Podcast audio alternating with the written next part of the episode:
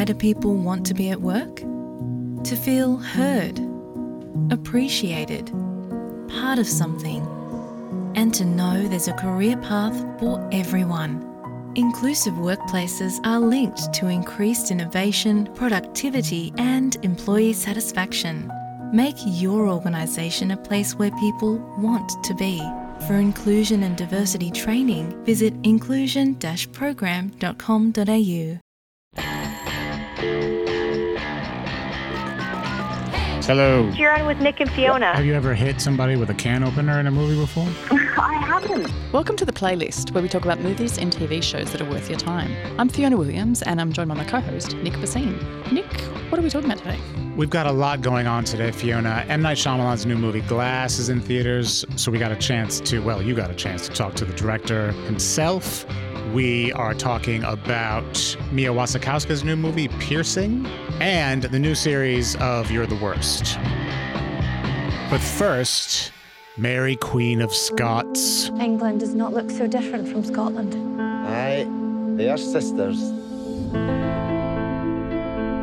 Queen Elizabeth, your cousin Mary has returned to take up her throne in Scotland. The Queen! My dear cousin Elizabeth, I hope we might meet in person, that I might embrace you. But ruling side by side, we must do so in harmony, not through a treaty drafted by men lesser than ourselves. My dear cousin, let our nations cherish each other as we would, two kingdoms united.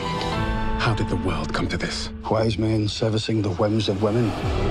So Mary, played by Saoirse Ronan, is returning to Scotland to reclaim her throne. She's under a lot of pressure to marry, I think, an English person so that England and Scotland can get along. England is led by Queen Elizabeth, who is played by Margot Robbie. She is also under pressure to marry, and it's about women in power who are under lots of pressure from the men in their immediate courts, respective courts, to do the right thing. Well, the traditional thing, rather. And yeah, that's pretty much what it's about. Yes, about the rivalry between these two young queens and the friendship they might have had if... Had the men in their lives not pitted them against each other constantly. Pretty much. What did you think of this movie? I will confess I managed my expectations going in because the trailer left me cold. But the trailer's not the film itself. I think it's 2/3 of a good movie where it's meant to inspire emotion. It didn't. There's a story in there about women in power and the men who are their advisors and whatnot. And it says a lot about their relationship and how what it might have been, but it's also it's too simplistic in the way it tells that story as well. Like, it assumes that there's a natural affinity because they're women. And I think, like, clearly this is the Mary biopic that, you know, there's been a couple of Elizabeth ones with our Kate Blanchett, but this one tells the Mary Queen of Scots side of the story, of course it does, and clearly it's more sympathetic to her passions and, you know, she's more impulsive, whereas... And progressive. And progressive, very much so. Yeah, we can get to that. So progressive. Whereas Elizabeth is restrained and has to repress her emotions and, like, she chooses to be childless and chooses not to marry, and that's a choice that ultimately gives her the longevity on the throne in that she makes those decisions. She represses any passions that Mary might have had, which didn't serve Mary so well in the end. They're polar opposites and it's a little... Yeah. I think that is the most interesting thing about the movie. When I was engaged, which was not for very much, it was when you can see how a queen at a time where, like, they could just come out and say how we shouldn't have female rulers because be subject to their whims and what have you. Mm-hmm. So that was very interesting.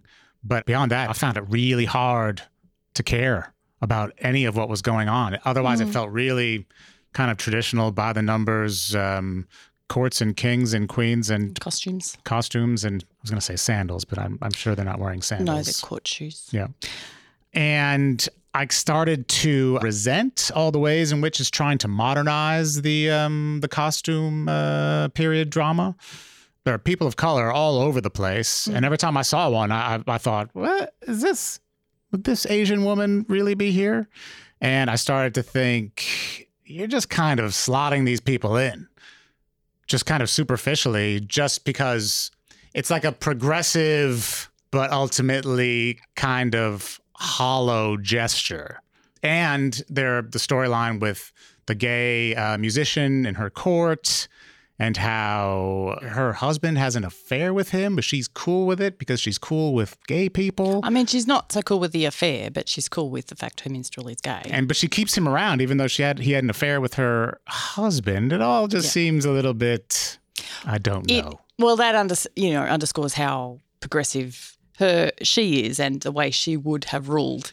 I think it's made for an audience now, and religious tolerance is, and she's Catholic, whereas England's in the reformist, just coming out of Henry VIII. Right. Yeah, so it's emphasising how progressive she was. Is it factual? But also, I don't mind that it makes you think that maybe in the past things were a little more progressive than maybe they are or have been since. There's kind of an assumption that every generation is more progressive than the one previous. So you assume everything was far more conservative in the past, whereas maybe elements of things weren't. Right. I've just found it really inconsistent because there's blatant homophobia and there are little comments here and there, but people are cool with, there's a British Asian woman there. It just seems weird and out of place. I think it's meant to. For people who haven't seen it, it's a very detailed conversation. Yeah, anyway, it took me out of the movie, and I appreciated the gesture because all of these movies in history are filled with white people, but that's kind of, it just feels like that's what it would have looked like. And I'm not going to go and check, I doubt anyone else is, what was the reality of multiculturalism in the 16th century England. But I just, left me hollow. And I was thinking a much better movie about a similar time period is The Favourite. Oh, for sure. Yeah, it's unfortunate for Mary Queen of Scots that they're both out at the same time, because having seen both, The Favourite is a extremely fresh way to do a costume drama with a modern eye. That is how you do it. That's how it's done. Yeah, whereas Mary Queen of Scots adheres to the more traditional storytelling way, but with different casting choices that give it those modern eyes. I don't like it. It does make it, huh? Yeah. Okay. But look, I think this film had an opportunity with being about two female leaders and what it says about how they're treated. We have not progressed beyond that. I mean, look at Julia Gillard and her choice not to have children, and the idea of a woman not being a mother who's a leader, let alone any woman being a leader, and how they're treated. So it's, there's that connection to present day as well. Yeah. This one's written by Beau Willimon, creator of House of Cards, interestingly. Oh, that's right. Yeah. Obviously he's a sucker for stories of political intrigue and the people behind the drama and all the machinations and whatnot. And you can see that. And it's interesting. He left House of Cards second last series, I think. He tapped out. He wasn't doing it until the end. No, he left. I look it up. I think season 5 was when he was not him anymore. And it's interesting that the final season had Claire as the leader and whatnot, and that wasn't his work, but what they did with a female leader, and my complaint that they just made her pregnant. That was not the most interesting way to end that show. Look, it's interesting, all I'm saying. But this is a female director, and it's largely female executive producers who are credited first. There's a whole lot of fingerprints on this. Okay. I just think there's a potential. There's an idea there, but it's just not. It's just kind of boring ultimately. I think it's mostly there. I wasn't bored with it. I just wasn't impacted as much as it wants you to be impacted. It's a bit, and it cops out at the end, I think. It's very detailed, and then it's not. And it all wraps up. Anyway, disappointing. Yeah, at the end it just felt like Oscar bait to me. Next, Glass is in theaters this week. It's M. Night Shyamalan's latest entry into what I guess is some sort of, for him, a franchise, starting with Unbreakable and Split, and now this third installment. It's a trilogy, and this one's wrapping up the world that he started with Unbreakable of everyday, ordinary people becoming superheroes. Comic books are real. They walk among us. Comic books are history books. That's right. My bones break easily. I've had 94 breaks in my life. But you have an extraordinary IQ. This is not a cartoon. This is the real world. No way. And yet, some of us still don't die with bullets. Some of us can still bend steel. I've been waiting for a world to see that we exist. What do we call you, sir? First name, Mr. Last name, Glass. So this brings back Bruce Willis as the guy who's got super strength, Sam Jackson as the evil mastermind, and James McAvoy as the multiple personality sufferer, one of whose personalities is a super strong beast. Not to be confused with Beast from the X-Men. Okay. He's blue and hairy. That's who I was thinking about the whole time. He's got the same powers, too. It's ridiculous. I have to say I wasn't. Oh, no? No. You're not a huge beast aficionado. Well, before we go into details about the movie, let's have a chat to M. Night Shyamalan. Okay. Hello. Hello, M. Night Shyamalan. Welcome to The Playlist. Thank you very much. Thanks for joining us. I'm intrigued. With Unbreakable, you know, all those years ago, you conceived of a world and, you know, it seemed you may return to it one day, and here we have. How much of what we see now was in your mind back then, and how much of it has played out now in Glass? A lot of it was kind of vaguely there. I mean, I knew these two guys, David Dunn and the Beast, were going to have to confront each other in some big, big way, and it would either validate Elijah's theory or not, and kind of a seemingly from ordinary origins, they would show their extraordinariness and kind of underline Elijah's theory that comic books are based on reality. And there would be a sense of the psychological throughout. So those elements I knew were there in Glass, and when were they going to meet and how it's going to happen evolved a little bit. Mm-hmm. Obviously, the huge success of Split, I guess that decided the fate of getting the go-ahead with Glass. Otherwise, yeah. Otherwise you've got a strange sequel reference at the end of the movie that kind of would go nowhere. I'm curious with the world. Superhero franchises in our world are a dime a dozen now, but they don't seem to exist in the world of The Overseer and Horde and Mr. Glass. You reference superheroes, but really only from comic books and 60s Batman. Yeah. Yeah, which is great. Why is that? You know, I reference comic book conventions, and so I didn't want. I was trying to be meta about it, talk about the prevalence of comic books, but not start to overlap on ourselves. Talk about other movies with other. You know, it's so self-referential where I'm like referencing James McAvoy in X-Men while he's in. Yeah. You know, you got Sam and James who are in those other franchises. So it's all very delicate balance of House of Cards that will fall apart if you start to. You start thinking of them as actors and not Elijah and Kevin Wendell Crumb. So it was a pretty clean line for me of not wanting to. I did toy with the idea for a second of doing direct references to those characters. I thought about it, about giving Marvel a call and asking if I could do something like that, but. You know, already I have two studios, and essentially Marvel's a third studio. I'd be like, oh, my God, this is getting insane if I get every studio in one movie. Yeah. So, it would be quite a feat. Also, you know, you're not working with Avengers kind of money here, but with Unbreakable, even with its sizable budget back then, does it help that it, you know, was quite a grounded film and wasn't a visual effects extravaganza?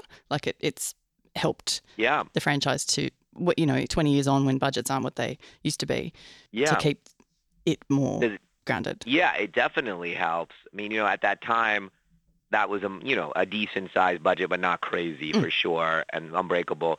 And, you know, for me, I prefer to solve it without CGI if I can figure out a way to think of it with a grounded approach. That feels better. It feels more in line with the language of the piece. Mm-hmm. So I didn't feel too much constraint by not having the budget that we needed to do what we needed to do. Yeah. And I mean, you do have fun with the conventions and the genre beats and misdirection here. And Samuel L. Jackson, certainly he has fun announcing them when they start to happen.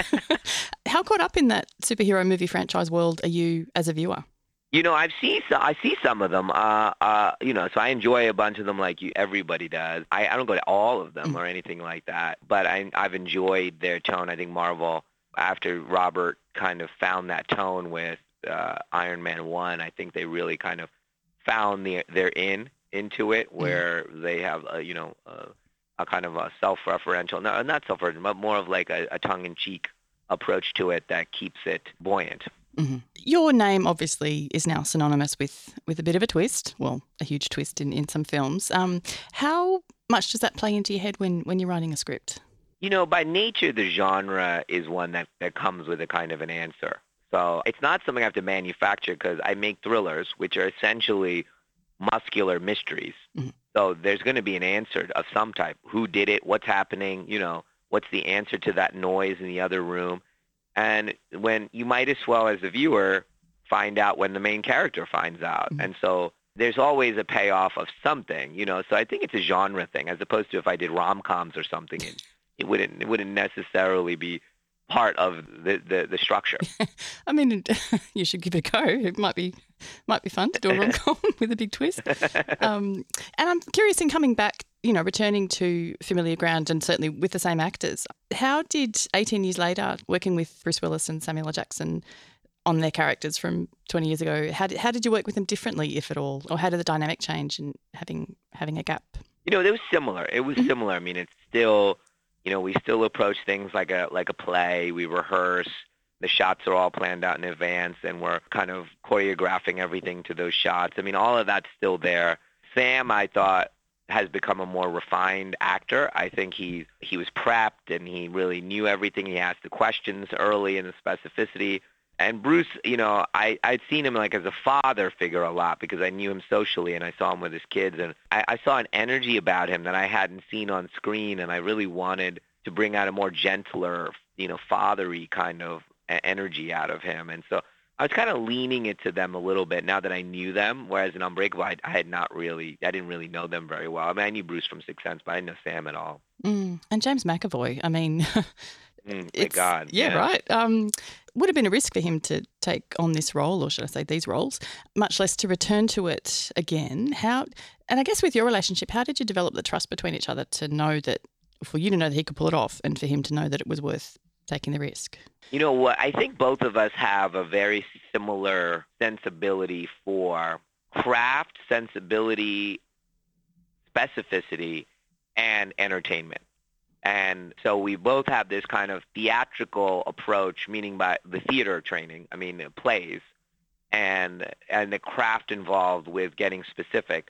But at the same time, we both have a little bit of a wink in our eye that we enjoy entertaining people.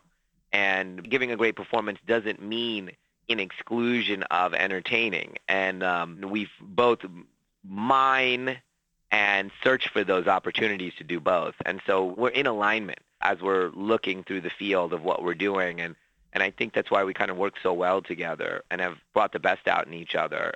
We have similar value systems.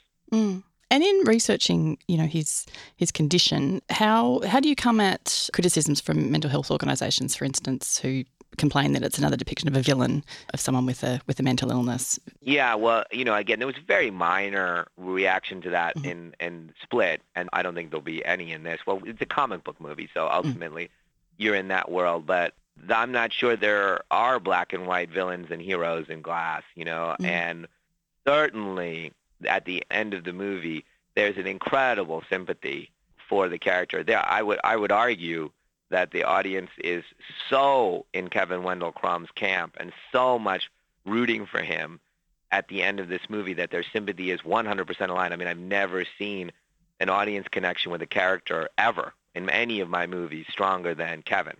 Mm. And so they're identifying with their plight, which is a tragic one, and a beautiful one. And they're, you know, the human mind to fight and come up with a way of defending itself in this manner, it's extraordinary, absolutely extraordinary. And he is the main character of the movie, and they sympathize with him. So, and James is really the one that gets all the credit for this, bringing such empathy to every single part. You can be funny and this and that, and you can be even doing something wrong, but you have to defend it as a human being, and he did that. And it's such a beautiful thing, all of these personalities that come to help the core personality. I really, really, as you can tell when you watch the movie, have a big respect for these individuals and for the field of psychiatry, and feel like there's so much to learn. And so I'm a big supporter of the field, and hopefully when you finish the movie Glass, everybody's feeling incredible empathy for the character. One thing I appreciated was you appear in your films, and in this one you connect the dots between the two roles in Unbreakable and in Split. Yeah. Because I wondered how that worked out in the universe. Yeah, it was a little wink. I was going to do it in Split, but I was worried it was going to give away before the end of Split. Uh-huh. I was going to do the wink in my scene in Split, but I held back just in case. There was some wise viewers, and then they clicked into it too early. Yeah. No, there would have been a blog that would have then gone. There always is. And I guess on that, in reception to your films, you have experienced it all. You've been critical darling, and unfortunately the flip side of that too. Be honest, do you read reviews? Do you read them all? Do you scour? I don't, and I don't remember, by the way, being a critical darling. So you might want to reproach me. Oh, maybe it's revisionist. No, that was all retrospective. Okay. By the way, that was all retrospective. They even, that's not what happened. We were dumped. We were dumped in September. We dumped in August, and it was a small little movie that grew from audiences. Audiences carried that thing on its back and really strengthened it. And even when we got the awards attention on it, that came out of nowhere. I mean, nobody really thought we were going to get that. So it was all very beautifully kind of grassroots, which is such a beautiful thing. But I don't really, that's not where my energy should go. My energy is really not in what are the repercussions of your movies, but just in the relationship with the characters and the story. That's where the energy should go. Otherwise, you're really adulterating your pool of your energy. You ultimately, like all the great artists that have been the teachers, like the Agatha Christie's, or even Stan Lee for that matter, and that just create, go tell the next story and concentrate on the characters. And that if you can really find that in your life like that, where your energy should be focused, you have such a better life. It's when you start to think that you can control the outcomes that you become super unhappy. No, I'll bet, yeah. And I mean, even on your films, like even, that initial reception, and even, I fell trapped to it then, thinking that it was all rosy when Sixth Sense came out. There kind of is almost a 10-year delay with how your films are then written about 10 years later, sort of on the anniversaries and whatnot. Do you find that funny?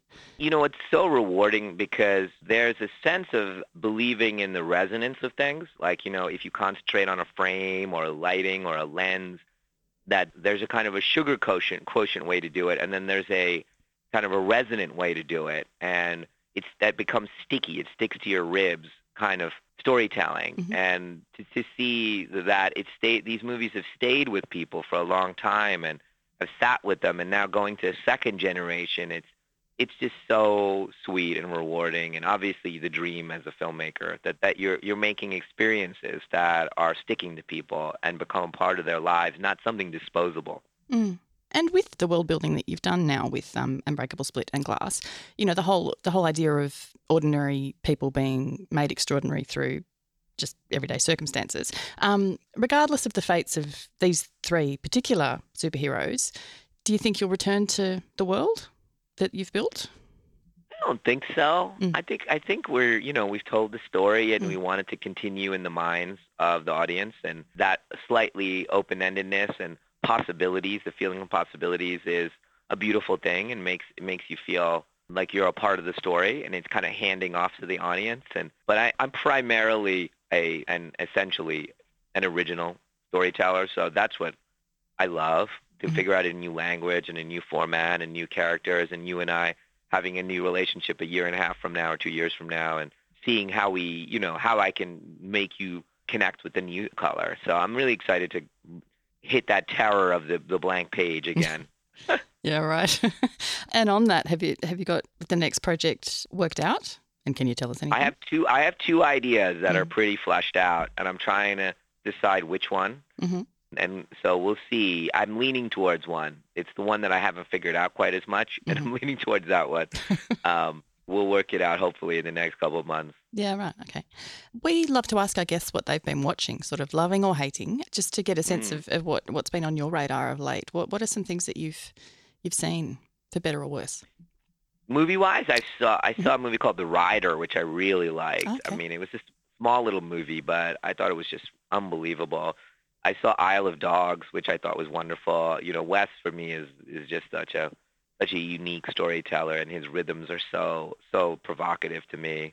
And I have a ton of movies to catch up on when we're done this promotion. So I'll be home and catching up on everything that I missed over the last 6 weeks. Yeah, no, you've been a bit sidetracked of late, I'm sure, doing the rounds. But how do you watch your films, and what's your kind of habits? Well, I either go to the movie theater that's near us, or I watch at home. We have a movie theater and we watch there. So either one like that. I try to watch on the big screen, you know, to really get a sense of the storytelling impact. Mm-hmm. But my preference is to go to the movie theater. Yeah. And you're known for setting your films in Philadelphia. You know, I think there's a specific line delivered in the film where Sarah Paulson's character says that she plans to take her work to a different city. Is there a movie of yours that might be set somewhere else? Absolutely. Yeah. I often want to do, exterior, Sydney and just start telling a story. But when my kids are almost grown up to the point where I can write exterior Sydney and see what happens. Well, we look forward to that. Okay. Yeah. Look, thank you so much. It's been a real treat to talk to you, and congratulations on getting there with your trilogy. Thank you so much. All right. All the best. Take care. Bye-bye. I have to say, one of the things I like most about M. Night is that he sets his movies in Philadelphia, which I think is an underrated large American city. Never been. It's really nice. It's got a lot of history, good restaurants, very pleasant place to be. Have you ever had a cheesesteak? Philly cheesesteak? No. It's an unbelievably unhealthy but delicious sandwich. I talk to him about those. Yeah, that was a misstep, but I thought it was very interesting, and it didn't even occur to me while watching the movie that Sam Jackson and James McAvoy are in other superhero movies. I know. So it would have been a bit weird to reference them all, and a bit messy with all the studio rights and whatnot, but yeah. So fair point that it's just 60s Batman and comic books that are in this world. After talking to him, did you get a different appreciation? Did your estimation or appreciation of his movies change? No. Didn't change. Okay. I appreciate that I get to speak to people who make the movies. Look, with Glass, it is the culmination of this world that has been created with Unbreakable and Split and now this. I don't think it is a fitting finale, I'm going to say. Because you think that Unbreakable deserves more. Look, I don't want to get into the nitty-gritty till people have seen it, but yeah, I just think the literal ending of the film is a bit, But I guess it is about the ordinariness of our world and superheroes who walk amongst us. So that it does appear to be what it's about. What do you think? I'm very torn because I really like the idea of M. Night Shyamalan, and I, like the rest of the world, was floored by The Sixth Sense. Right, yeah. And the grand trick that he pulled on millions of people is a tremendous feat. Like, I don't think you could ever undersell that, but I don't think he's a good writer, and I think he's very good at creating suspense and mood. Even some of his goofy camera work, I like that. I could be into that, but I think he needs to get someone else to write some stuff for him, because I just don't. And I know I take writing in movies maybe more seriously than most people. I just cliches and certain kinds of unnatural dialogue. I think some people can pull it off, but it just all feels wrong in his movies. And even though there's some good ideas and things that I'm into, I just can't get past that stuff, and it makes it hard to enjoy for me. But Does this include Glass? Yeah, very much so. Mm. All of them. And even looking back on The Sixth Sense, knowing what happens. So I've seen it several times. Mm. First time, obviously, amazing. Second time, piecing it all together and seeing how clever it is. Third time, it's a little heavy-handed, but it's not meant necessarily for that many viewings, maybe because of the twist element. But what I'm saying is, it's the way he writes that I think gets in the way of the other stuff he's really good at. Okay. It's funny, in the lead up to the interview and in lead up to watching Glass, I've had a very Shyamalanian weekend. I watched Unbreakable. Lots of twists. Yeah. Right. Yeah. No, the twist is that I watched all of his movies. I watched Unbreakable and Split in a marathon session and then saw Glass the next day.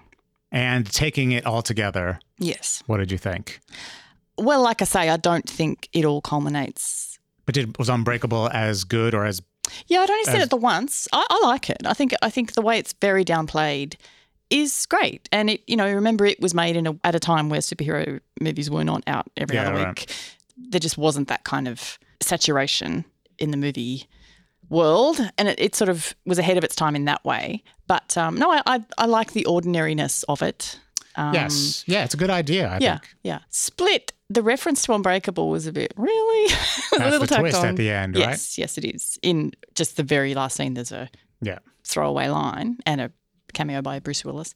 And then the character from Split, James McAvoy, gets the lion's share of the storytelling in Glass, which was strange to me. I think that it could have done a bit more with Bruce Willis and Samuel L. Jackson. He gets his time, but it just...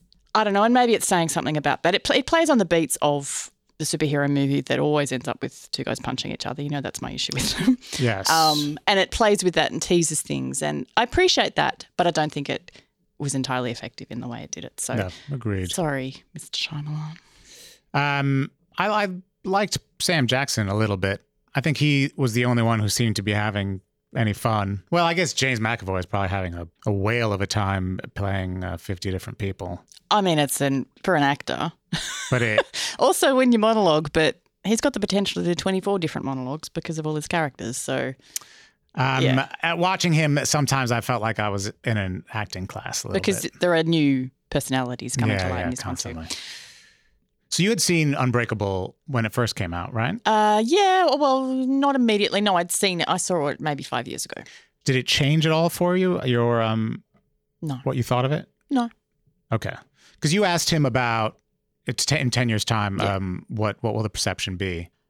Look, who's to say? Let's rewatch it in 10 years. What are you doing? We'll catch up and do it. Okay.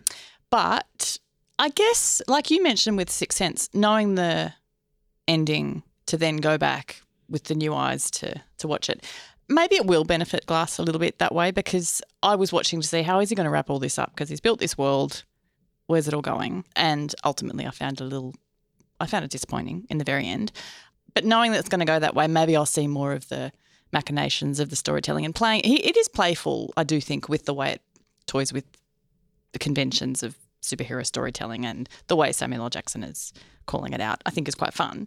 There's a couple of things that I think you can see coming, certain character and whatnot. But look, it may benefit from down the track rewatch. But I'm not in a hurry to see it again, let's put it that way. I think if I was going to watch it again, I'd want to imagine Beast from the X-Men instead of this Beast. I think that might make it more fun. Brighten up the palette as well. So that's Glass. It's in theaters now. Also in theaters is Piercing, which stars Mia Wasikowska as a sex worker who turns the tables on a client that wants to kill her. She's really good in this movie. I really liked her. I thought she did a good job. Yeah, this is not Mia from Jane Eyre, or this is not Alice in Wonderland. Certainly not corseted Mia Wasikowska. Yeah, I do think she's great. I think she's the best thing about the film. This one's in limited release, so you might have to seek it out. It's certainly not for all tastes. It's a tad... It's a bit graphic. A tad stabby, shall we say. Yes. And it's kind of kinky, and it's, and probably not one for your folks. But or your young children. No, right. I dare say. But, hey, it's very stylised, hyper-stylish story of a would-be serial killer who meets his match, shall we say. So we had a chance to speak with Mia Wasikowska about the movie. We're running long on time, so we're going to just give you a little teaser, and the rest of the interview can be found on SBS Movies. So definitely check it out. But in the meantime, here's a little teaser of Mia. Mia Wasikowska, thank you so much for joining us on The Playlist. Oh, thanks for having me. Now, Piercing, this is quite a movie. What was it about the film that made you sign on for this one? I just felt like the character was really different to anything I'd played before, and it kind of changed me after a succession of doing a lot of period characters, and it just stood out as something really different. And I was a bit nervous, of course, because the content is so confronting, but it just seemed a great film to, I mean, a great character to play, really, and I couldn't quite pass it up. So have you ever hit somebody with a can opener in a movie before? I haven't, but a friend of mine does say I'm very stabby in movies. Yes. I certainly are. Stab people with a whole bunch of different objects. I've done pencils and, all sorts of things.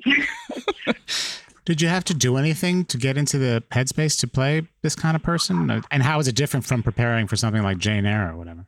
Yeah, I mean, I sort of feel like every film ends up being so different in terms of the feel on and off set, and this one was weird because it was quite fun. It's really, really fun to play her, but the end piece is so disturbing. You know, the actual film is so confronting and disturbing, and it's not the sort of film I can watch generally because I just find it too confronting. It's very difficult, yeah. Yeah, but to play the character is just so fun because is really all over the place, and it's so different to doing very intense emotional scenes where you do have to use a lot of energy in a different way, sort of channel it into, I don't know, more painful stuff. And the things that were confronting for me was, I mean, it's never as bad as it looks on screen, you know, the stabbing or the blood and guts, like all that. I mean, not that it's much blood and guts, but there actually is. But all that stuff is very technical when they're filming it, and then the rest is quite fun because it's just really different to, you know, she's very loose and energetic, and, you know, a lot of the period characters that I'm playing are very repressed and held together really tightly, and so it just feels a very different feel physically, I guess. Yeah, right. And we like to ask our guests, we're a movie and TV culture podcast, what our guests have been watching. What have you been watching lately? Loving or hating? What's been on your radar? Oh, well, nothing particularly highbrow at the moment. I'm loving Grand Designs. That's always my go-to. Yeah. And I've just totally gotten into the BBC period dramas, so I just smashed Sense and Sensibility over the last 3 days, which I loved. Mm-hmm. I'm trying to think if there's anything else that I've seen recently. No, but I really want to go and see Roma because I've heard that. Yes, very much. Yeah, look, thank you, and congratulations on Piercing. It's a hell of a movie. Yeah, it's really something. Yeah. Oh, thanks so much. Yeah. It was great. Ta, great to talk to you. Great. Oh, well, thank you both very much. Ta. Thank you. Bye. Bye. So that was a little teaser of Mia. You can find the rest of the chat on SBS Movies. It's sbs.com.au/movies. Next, we come to Australia's favourite podcasting segment, What You've Been Watching. I have been watching You're the Worst. Me too. Oh, that's a happy coincidence. Doesn't always happen on What Have You Been Watching? This is a red letter day for the segment. All right. So the series is back for its fifth and final season. We are basically catching up with Gretchen and Jimmy as they are getting ready for their wedding. It's been a tough road for these two. And we were never quite sure what was going to happen to them. Now we're going to see, finally, do they make it? Do they not make it? What will happen? It's a super weird way to start the season, but I really enjoyed it. They're doing kind of a parody of romantic comedies. I thought it was fun and had a bunch of laughs, and I'm very much looking forward to the season. Yeah, I've watched the first episode 2 of this season, and it probably throws you for a loop if you are expecting them and a wedding preparation episode immediately, because it takes you on a journey. It's set in the 90s, and it's the meet cute of an indie film-loving couple. It reminded me of High Fidelity. Very much so. High Fidelity, a bit of Empire Records, and it's a very 90s kind of aesthetic, very intentionally so, lots of references.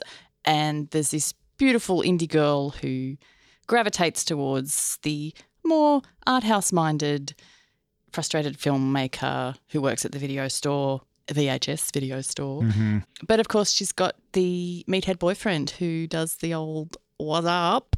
Yeah. And, yeah, there's some very funny throwaway references to 90s things. And I love that it doesn't rush to explain what the hell's going on. Yeah. You go with it, settle in, and it all pays off in the end. I thought it was great. In some ways it's traditional in that it's a lot of will they or won't they, but for two people who have lots of problems and are pretty hateful, that's what's been new and super interesting about the show. And then starting with a very traditional romantic comedy from the 90s is kind of fun. Yeah, and deconstructing the tropes. Yeah. It's a whole quote-unquote anti-rom-com, but absolutely not. It's still reverential to the beats of the genre. I think it's great. Yeah. So You're the Worst. The new episodes of Season 5 are fast-tracked from the US on Thursdays to SBS On Demand. The first 4 seasons are also on SBS On Demand if you want to catch up. They're definitely worth watching. It's a fantastic show. What have you been watching? What else have I been watching? Yeah, what else? Getting two bites of the cherry here. I popped on a DVD of They Shoot Horses, Don't They? Classic that I have always been meaning to get to. Yeah, same. Never seen it before. This one, late 60s American film from Sidney Pollack, director. Yeah. I thought I knew what the film was. I thought it was about a roller derby for some reason. It absolutely is not. It's set in Depression era LA, and it's about a marathon dance contest. No. And is that right? Yeah, absolutely. Okay. And it's all within this dance hall, and it's about desperate people enduring horrendous conditions of having to dance at all hours, having 10-minute breaks here and there, and just about the desperate things that people will do for money and fame, because it is in LA and there are talent spotters in the crowd. And it's riveting, and you watch some of it through your fingertips because it's got such an incredible sense of place. Like, you are there dancing with sweaty, tired people. And amazing performances all around. Jane Fonda in particular is brilliant as a very cynical woman who knows that the deck is stacked against her but is still playing the game. You know what I mean? And Bruce Dern's in there. Bonnie Bedelia is a pregnant contender in this freaking dance marathon. And Gig Young is there as the kind of the ringleader, and he's the big band leader up. Who's Gig Young? He won an Oscar as supporting actor for this, yeah. And he's got this phrase of yowza, yowza, yowza to rev up the crowd who come to watch and cheer on and heckle and, root for their favourites in this incredible endurance test that goes on for months. It's incredible. And I cannot recommend it highly enough. Wow. Mm. Okay. Check that one out. Yeah, I definitely have to watch different. That. Yeah. Well, that's all the time we have for our show. Make sure you subscribe to SBS The Playlist wherever you get your podcasts. Give us a lot of stars. Leave a nice review. It helps people find the show. If you want to get in touch, you can follow us on Facebook and Twitter at SBS Movies. I'm on Twitter at Nick Bassine. I'm on Twitter at Anything But Fifi. And The Playlist is produced by Dan Barrett with editing and mixing by Jeremy Wilmot. Until next week. Thanks for listening.